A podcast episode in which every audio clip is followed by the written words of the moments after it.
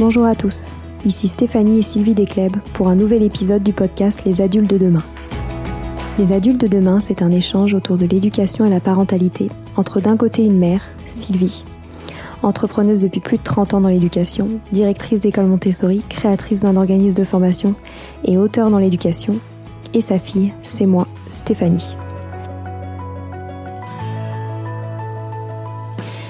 Les semaines, nous invitons des experts, des personnalités remarquables ou de simples passionnés qui partagent avec nous la même envie d'offrir le meilleur aux enfants.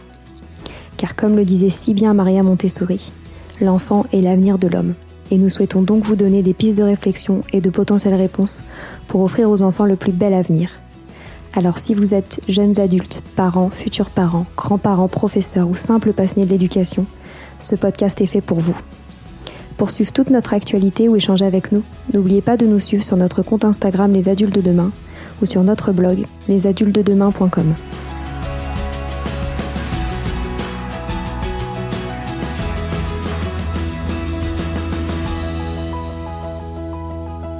Bonjour à tous. Voici un tout nouveau format d'épisode pour vous préparer au congrès Innovation en éducation. Nous avons eu l'honneur d'échanger avec Sophie Rabi, fille de Pierre Rabi et fondatrice de la Ferme des Enfants, une école au projet pédagogique ambitieux. On ne vous en dit pas plus. Si vous aussi vous êtes préoccupé par l'évolution de notre monde et que vous êtes persuadé que l'éducation est la plus belle arme de paix, cet épisode est pour vous.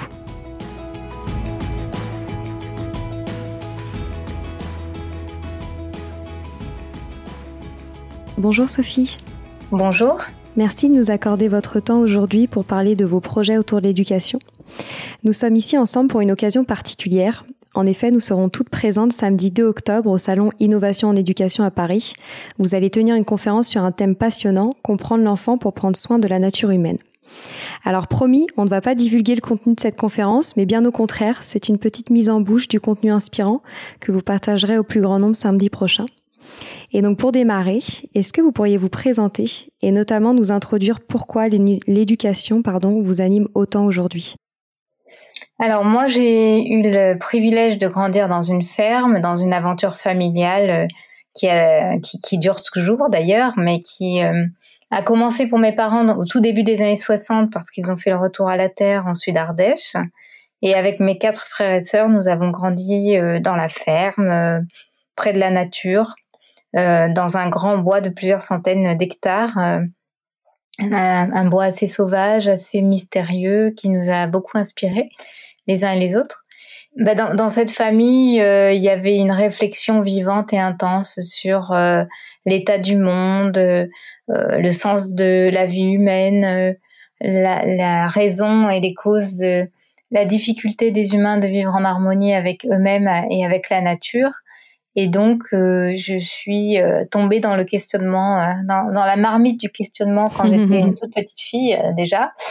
Et ça m'a emmenée moi-même à me remettre en question, à, à vouloir contribuer d'une manière qui me semblait juste, c'est-à-dire à travers les enfants, parce que chemin faisant, bah, je me suis rendu compte que la meilleure façon de d'aborder euh, les problématiques qui nous questionnent, hein, que ce soit euh, des, des problématiques d'avenir, euh, d'écologie, de comportement, de, de violence, etc.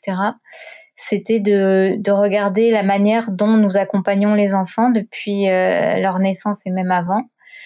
Euh, et ça, ça m'a passionnée. Je me suis rendu compte que là, il y avait vraiment des clés de transformation très importantes euh, et aussi des causes, des causes de de malaise, de mal-être, de, de difficultés que chacun peut euh, plus ou moins ressentir dans sa propre existence et qui nous, nous relie à l'ensemble de la société et des sociétés.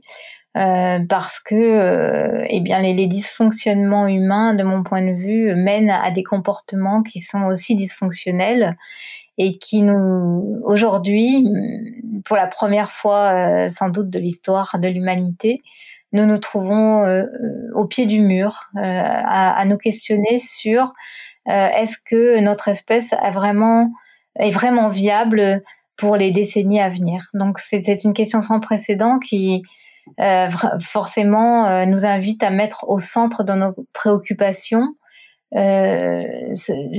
l'avenir de, nos enfants, de nos petits enfants, et de voir avec eux et avec nous-mêmes d'abord comment est-ce qu'on peut envisager cette, cet avenir d'une manière viable.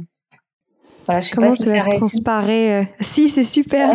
je, je, me demandais justement comment cela, toutes ces réflexions, elles se transparaissent dans, dans, votre, dans tous les projets que vous portez autour de l'éducation et notamment de la ferme des enfants oui, tout à fait, parce que euh, effectivement, ça, ça a pris même de la place, même dans ma vie privée, parce que euh, avec cette réflexion, j'ai, quand je suis devenue maman, j'ai, euh, euh je suis allée aussi euh, me questionner sur de quoi a vraiment besoin un enfant que, l'on accueille comme ça dans son existence.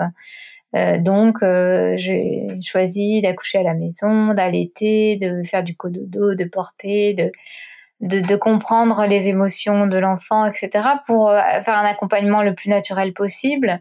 Et dans cette continuité, euh, j'ai eu vraiment l'élan de créer une école qui convienne à cette démarche, qui, qui, qui soit en cohérence avec cette démarche de retrouver euh, l'être naturel et de lui permettre d'exister pleinement euh, en dehors de d'une éducation trop contrôlante euh, qui l'invite à, à, refouler, à se dissocier de ce qu'il est vraiment, mais au contraire, donc avec l'inspiration de la nature, hein, puisque la nature, dans la nature, il y a de l'équilibre, il y a de l'harmonie, il y a, vraiment une intelligence qui se manifeste. Elle, elle, est aussi en nous, elle est aussi chez l'enfant. Et l'idée, c'était de, faire de la place à ça, pour que euh, même au travers d'une école, l'enfant puisse vraiment vivre ce qu'il est venu vivre sans euh, trop d'interférences de la part euh, des adultes et de la, de la société. Donc ça a donné lieu effectivement à une école qui s'appelle la ferme des enfants, qui existe depuis 99. Ah ouais, depuis déjà longtemps. Je sais que vous, vous mettez en place différentes pédagogies, il y a des inspirations Montessori, euh, j'ai entendu récemment également euh, le terme d'école démocratique. Est-ce que vous pourriez nous parler un peu plus euh, du projet pédagogique de cette école? Alors cette école, c'est vraiment, c'est vraiment en même temps de la recherche action, comme on dit. C'est, c'est, à dire qu'on on se met vraiment en observation de nos pratiques et puis euh, surtout en observation des enfants pour euh, arriver à sentir ce qui est juste pour eux et ce qui leur contribuent à leur épanouissement et à leur développement euh, et à le différencier de ce qui, au contraire, euh, l'entrave.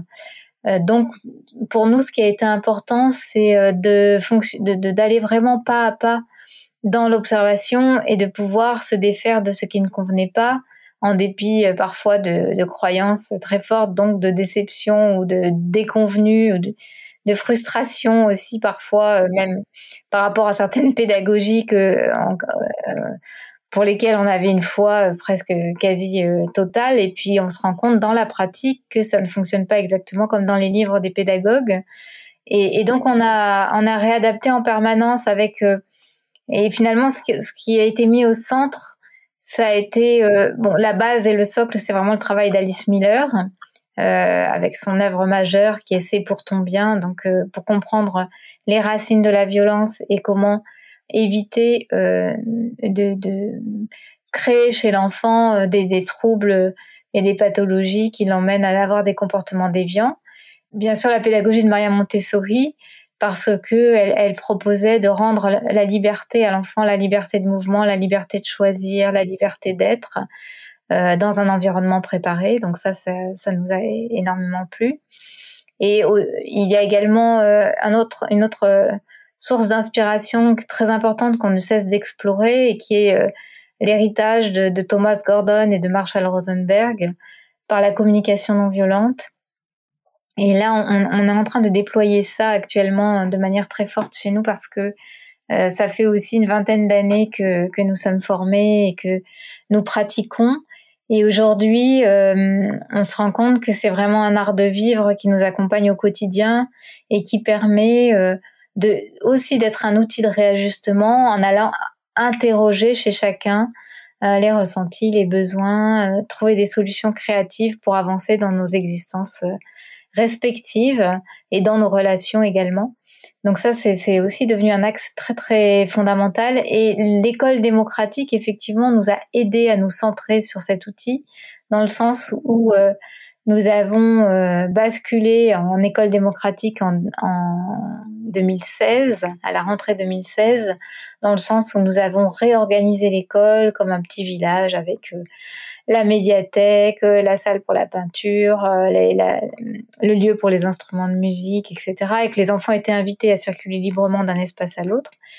Donc on a vraiment lâché, lâché le contrôle sur les apprentissages formels dans un premier temps, pour y revenir par la suite un peu, dans le sens où il y a eu aussi des un, un, mouvement inverse, notamment par l'institution qui n'était pas d'accord avec le développement de toutes ces écoles démocratiques. Mais nous, ça nous a vraiment permis de d'aller prendre le meilleur de l'école démocratique et puis de le garder au cœur de notre pédagogie et notamment la médiation quotidienne, donc médiation CNV qui remplace le Conseil de justice et qui est vraiment un outil extraordinaire pour euh, tous les jours euh, déblayer euh, des questions, euh, des questions euh, de sens, des questions de relation, des questions de transgression, de euh, voilà. Donc on est, vraiment, euh, c'est vraiment l'école du dialogue et de de la concertation et puis aussi de l'introspection.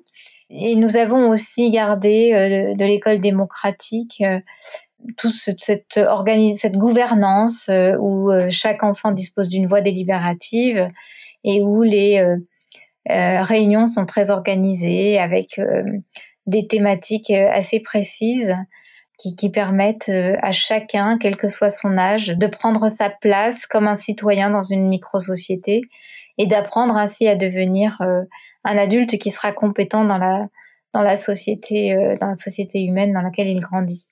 C'est génial. Et alors cette cette école, elle va de quel âge à quel âge? Donc nous accueillons des jeunes qui ont entre 3 et 19 ans. Voilà, depuis 4 ans, ouais. Donc jusqu'au bac. Euh, oui, alors le bac, euh, c'est pas la meilleure école pour passer le bac, hein, c'est ce je parce qu'il y a tellement de stimulation pour faire mille et une choses, parce qu'ils font, ils sont beaucoup dans la pédagogie de projet, dans les spectacles, les voyages, euh, la création de, de, de, de livres, etc. Donc euh, souvent, ils n'ont pas tellement le temps de bachoter. Donc, euh, ceux qui veulent passer le bac euh, choisissent en général soit d'aller rejoindre un lycée, soit de le faire en candidat libre, en passant du temps à la maison tout seul pour pas être emmené dans d'autres projets. Mais on, on, fonctionne aussi avec Clone Lara, donc certains d'entre nous passent le, le, high school diploma et ça leur donne une équivalence du bac pour continuer leurs études.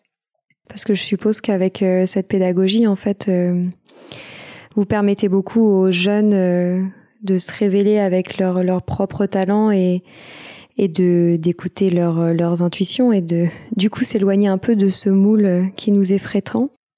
J'en parlais encore avec mon fils euh, qui a 16 ans hier. Euh, il me disait oh là là vraiment les maths les mathématiques ne m'intéressent pas du tout. Euh, et comme il n'est pas obligé de d'en de, faire parce que c'est pas voilà nous on va pas le le pousser à réaliser une discipline qui ne l'intéresse absolument pas. Euh, ben, on regardait ensemble à quelle, euh, quelle, fonction ça avait dans sa vie ou qu'est-ce que ça pourrait euh, lui, lui apporter. Mais lui me, me disait pour l'instant, je, ne, je n'en ai pas euh, une utilité concrète et pratique. Et puis au moment où ça sera vivant, bah, je, je vais me reconnecter avec, avec cet outil-là. Mais ils ont une forme de, de sécurité intérieure par rapport à à leurs besoins et puis par rapport à, à ce qu'ils peuvent euh, accomplir. Et donc, euh, voilà, ce qui m'ont renvoyé, moi, les enfants, souvent, c'est euh, bah, au moment où, ça sera utile pour moi, je l'apprendrai. Je, mon, cerveau ne va pas s'évaporer du jour au lendemain, donc j'ai les capacités de d'apprendre les outils qui me sont qui me sont nécessaires. Et c'est vrai qu'on a tendance à oublier que dans la nature, notre cerveau, il nous sert à apprendre ce que nous avons réellement besoin, mais il n'est pas euh, fait pour engranger du savoir, capitaliser du savoir euh, ou des, connaissances euh, livresques, parce que ça n'a, ça n'a, c'est une perte d'énergie en fait finalement. Bien sûr. Mm.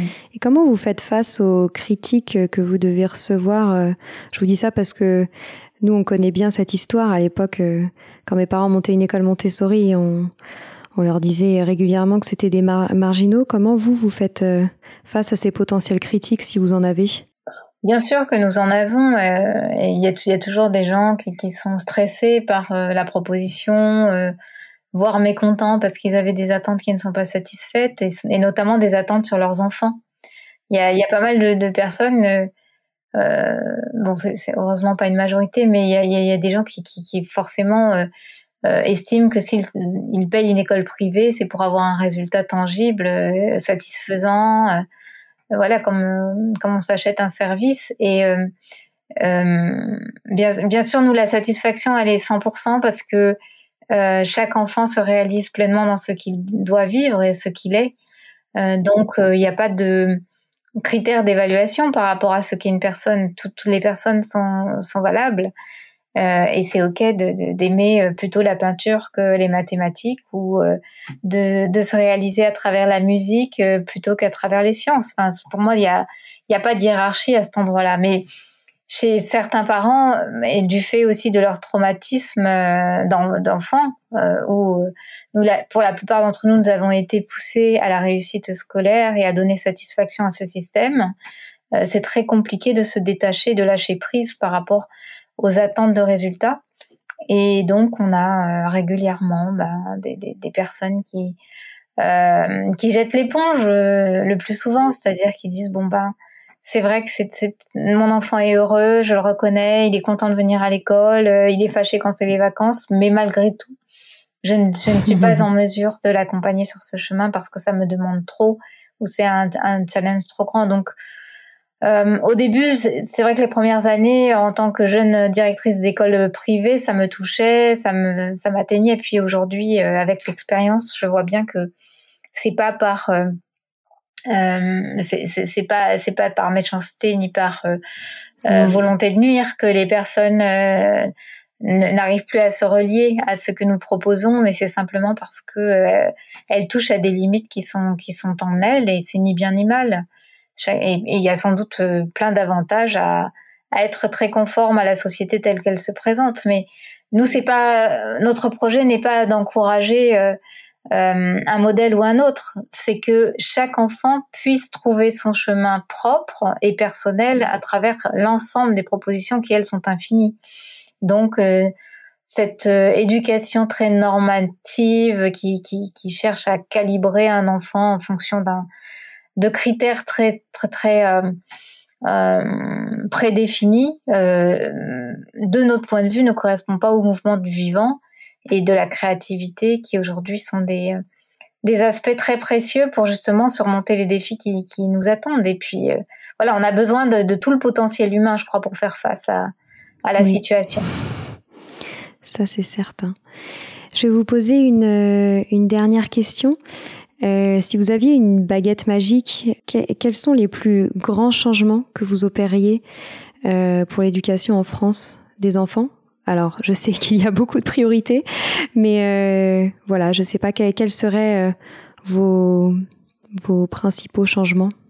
Pour moi, ça serait vraiment de, pouvoir faire un peu comme dans la Belle Verte, ce, ce, geste qu'ils font, qui déconnecte les gens, de déconnecter des, de tous ces conditionnements, cette charge émotionnelle, ces traumatismes que nous avons accumulés, pour pouvoir enlever l'écran, l'écran qui nous sépare des enfants, un écran à travers lequel on, qui est opaque et à travers lequel on ne voit pas l'enfant tel qu'il est, on, ne le voit pas avec son cœur, euh, où on a de la difficulté à le voir avec le cœur parce qu'on est très encombré.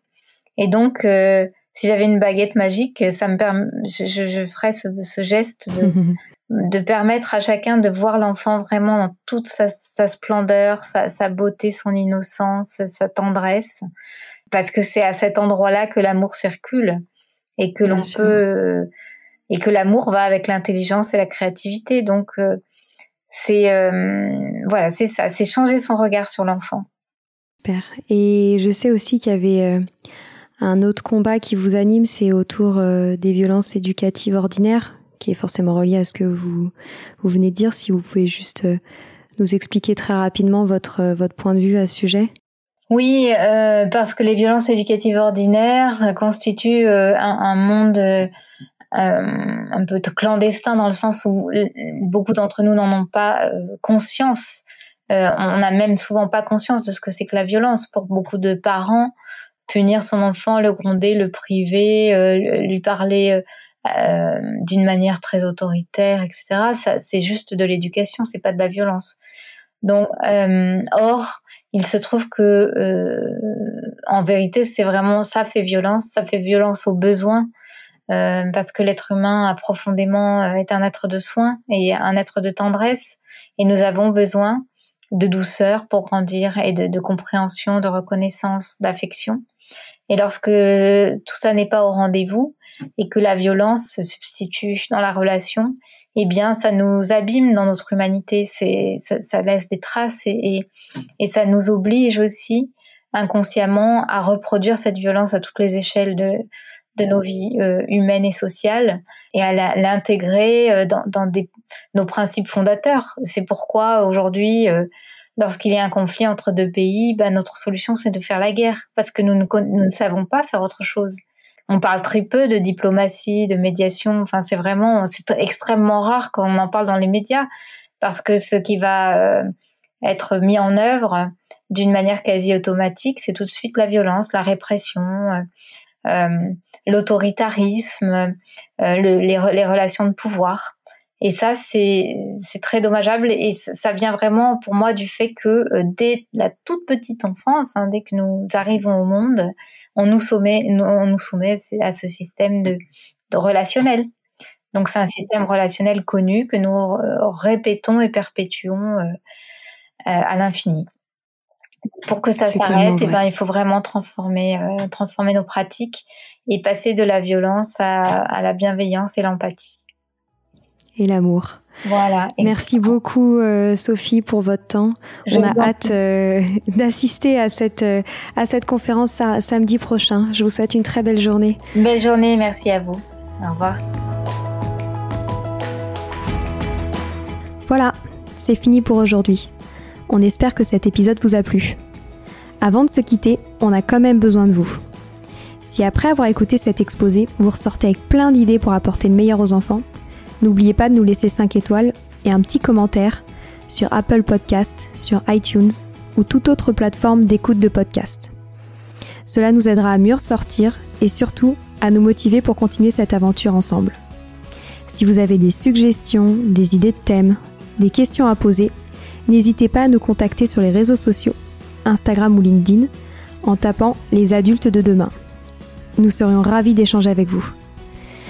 Si vous souhaitez en savoir davantage sur Sylvie, je vous invite vraiment à aller voir son blog sylvidesclep.com ou à la suivre sur Instagram en allant sur son profil sylvidesc, D-E-S-C, Montessori. Enfin, si vous souhaitez en savoir plus sur le calendrier des prochaines formations Montessori, rendez-vous sur www.apprendre-montessori.fr. On a hâte de vous retrouver vite et à très bientôt sur les adultes de demain.